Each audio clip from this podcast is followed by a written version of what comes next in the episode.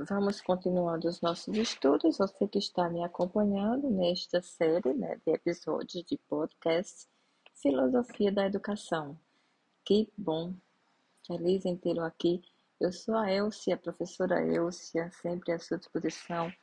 Me contacte pelo Instagram, chama-se Academy, ou aqui pelo podcast, ou então lá pelo canal do YouTube.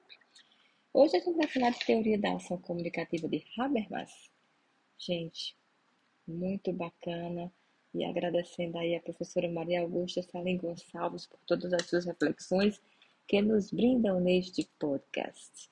Bem, vamos agora pensar em possibilidades de uma ação educativa de cunho interdisciplinar na escola. Então, aqui na filosofia da educação, Habermas está sendo tomado como um filósofo que pensou algo que pode ser aplicado à educação ser muito importante para você é, acompanhar aqui as reflexões juntamente comigo, tá bom? Teoria da ação comunicativa. Jung Habermas, Habermas 1929, é um filósofo sociólogo alemão contemporâneo, que tem seu nome associado à teoria crítica da Escola de Frankfurt, cujos principais representantes são Adorno, Marcuse, Hockenheimer e Benjamin. Então, são cinco autores filósofos. Além de Habermas, nós temos Marcuse, Hockenheimer, Benjamin e Adorno. Ótimo. Não obstante as diferenças de pensamentos desses filósofos, um tema perpassa a obra de todos eles, a crítica radical à sociedade industrial moderna. Com o processo de modernização, passou a prevalecer nas sociedades industriais uma forma de racionalidade, a racionalidade instrumental. Gente, define-se pela relação meios-fins, ou seja, pela organização de meios adequados para atingir determinados fins ou pela escolha entre alternativas estratégias estratégicas, perdão, com vistas à concepção de objetivos. Então, Habermas partilha desse pensamento sobre essa crítica. Não permanece, no entanto, no momento da negatividade, mas tenta salvar a razão da perplexidade e dos pessimismos. Veja que Habermas, ao repensar a ideia da razão e racionalização, busca superar nas oposições que transpassam a cultura contemporânea, que, como resume McCarthy, são, abro aspas para citar, modernidade versus pós-modernidade, racionalismo versus relativismo, universalismo versus contextualismo, subjetivismo versus objetivismo, humanismo versus morte do homem. Habermas busca superar o conceito de racionalidade instrumental, ampliando o conceito de razão para o de uma razão que contém em si as possibilidades de reconciliação consigo mesma. A razão comunicativa. Não esqueçam essa palavra, razão comunicativa. Então vamos, gente, discutiremos a seguir esses dois conceitos básicos pensamento de Habermas. Racionalidade instrumental e racionalidade comunicativa. Um gole d'água porque já está a garganta seca. em suas análises a respeito da sociedade capitalista moderna, Max Weber introduz o conceito de racionalização para descrever o processo de desenvolvimento existente nas sociedades modernas. Esse processo caracteriza-se pela ampliação crescente de esferas sociais, que ficam submetidas a critérios técnicos de decisão racional, isto é, a critérios de adequação e organização de meios em relação a determinados fins. Como, por exemplo, vamos pensar aqui, acontece na urbanização das formas de existência acontece na tecnificação do tráfego, acontece na comunicação. Então, o planejamento e o cálculo foram tornando-se cada vez mais partes integrantes de procedimentos envolvendo questões administrativas. A transformação pela qual passaram as sociedades industriais nesse processo de modernização, ou seja, de racionalização da ação social, está diretamente associada às formas de desenvolvimento do trabalho industrial na sociedade capitalista, que expandiram os procedimentos e a racionalidade a eles inerentes para outros setores do âmbito da vida social. O desenvolvimento industrial, por sua vez, está estreitamente vinculado ao progresso da ciência e da técnica. Em suas análises, Max Weber, Adorno e Horkheimer, e mais tarde Marcuse, fazem uma crítica radical à racionalidade científica que, entendida como neutra em relação a valores, afastou do exame da razão como subjetivas e irracionais todas as questões sociais que não podiam ser resolvidas na perspectiva da relação meios-fins e que fugiam do âmbito das questões relativas à economia e à eficácia dos meios. Então, gente, para Max Weber, Adorno e Horkheimer, a ciência e a técnica, ao visarem o domínio da natureza e a sua submissão ao homem, já trazem em si o germe da dominação abstraindo de toda a discussão em torno da questão de valores. Esse tipo de racionalidade traz em seu bojo uma forma de dominação política que não lhe é imposta de fora, mas habita o seu interior e já está presente no processo de sua própria construção. Habermas não se posiciona radicalmente contra a racionalidade instrumental da ciência e da técnica em si mesmas, na medida em que essas contribuem para a autoconservação do homem. O que é que faz Habermas? Considera que o trabalho, pela sua essência de dominar a natureza para pô-la a serviço do homem, possui uma racionalidade do mesmo tipo da racionalidade da ciência e da técnica, isto é, uma racionalidade que consiste na organização e na escolha adequada de meios para atingir determinados fins. Para Habermas, a ciência e a técnica ampliam as possibilidades humanas, libertando o homem do jugo das necessidades materiais, sendo o desenvolvimento da espécie humana resultado de um processo histórico de desenvolvimento tecnológico, institucional e cultural, processos que são interdependentes. Habermas posiciona-se radicalmente contra a universalização da ciência e da técnica. O que, é que, que, é que isso significa?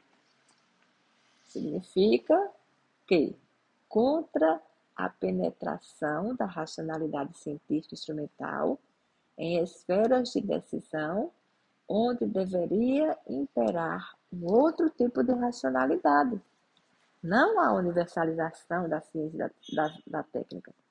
Deveria-se imperar a racionalidade comunicativa. Ao examinar essa questão da racionalidade comunicativa, Habermas distingue dois âmbitos do agir humano contidos no conceito de Marx de atividade humana acessível que são interdependentes, mas que podem ser analisados separadamente. O trabalho e a interação social. Por trabalho ou ação racional teleológica, Habermas entende o processo pelo qual o homem emancipa-se progressivamente da natureza. E por interação, Habermas entende a esfera da sociedade em que normas sociais se constituem a partir da convivência entre sujeitos capazes de comunicação e ação. Bem, nessa dimensão da prática social, prevalece uma ação comunicativa E agora eu abro aspas para citar Habermas. Uma interação simbolicamente mediada, a qual se orienta segundo normas de vigência obrigatória que definem as experiências recíprocas e comportamentos e que têm de ser entendidas e reconhecidas pelo menos por dois sujeitos agentes, uma interação simbolicamente mediada.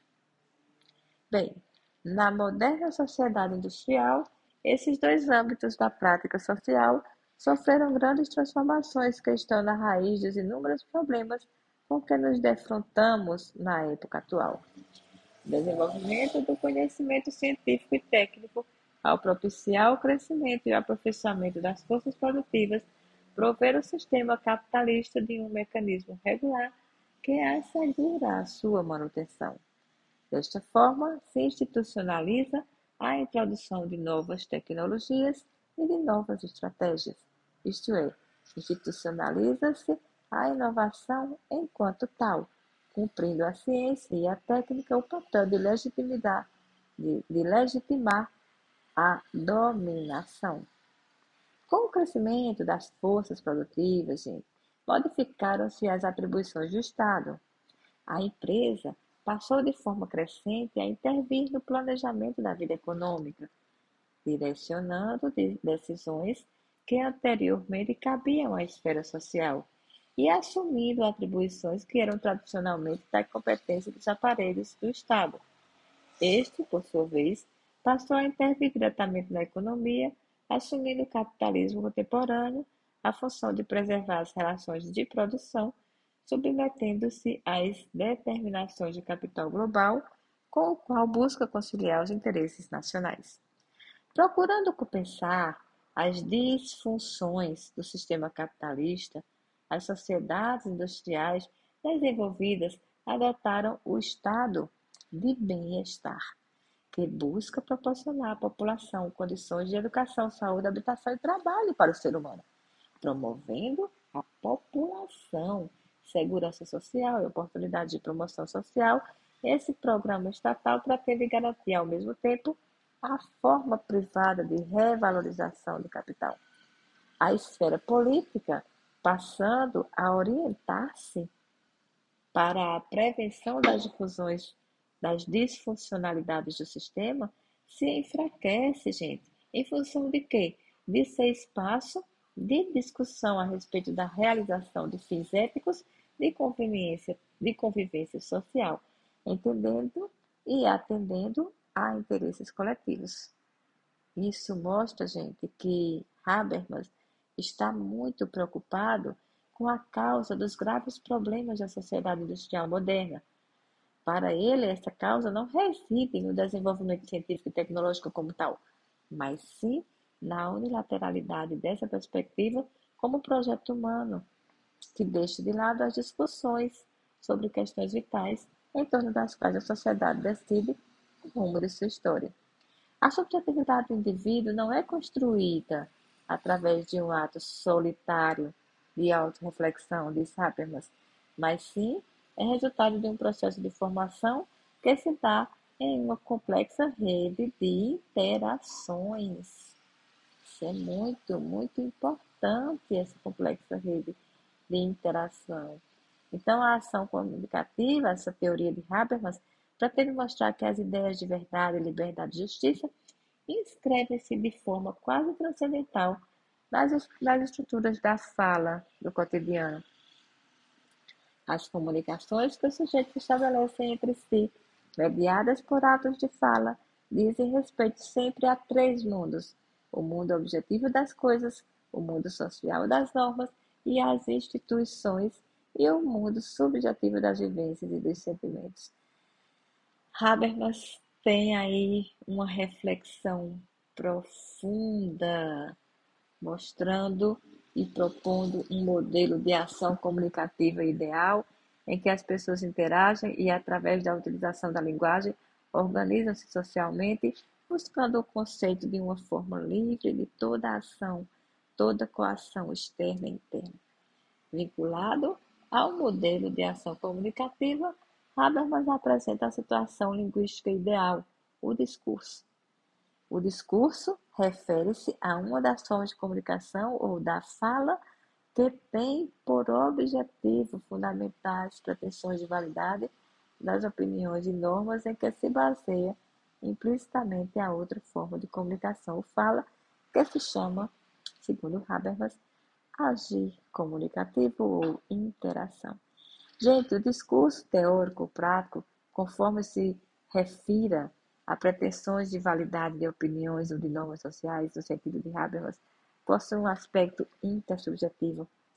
E, para concluir, esse aspecto intersubjetivo serve para classificar o discurso como uma espécie de gênero de comunicação e um lógico argumentativo que serve para determiná-lo como caso específico da, da fundamentação de pretensões de validades problematizadas. É isso aí. Como o modelo de comunicação ideal constitui-se utopia de um processo de comunicação e remete a uma ordem social ainda não existente, a situação linguística ideal constitui-se no telos de um discurso, como diz Habermas. Obrigada por ter ficado até o final, que bom. Veja, fique acompanhando. Terá mais podcasts sobre filosofia da educação. E vamos lá!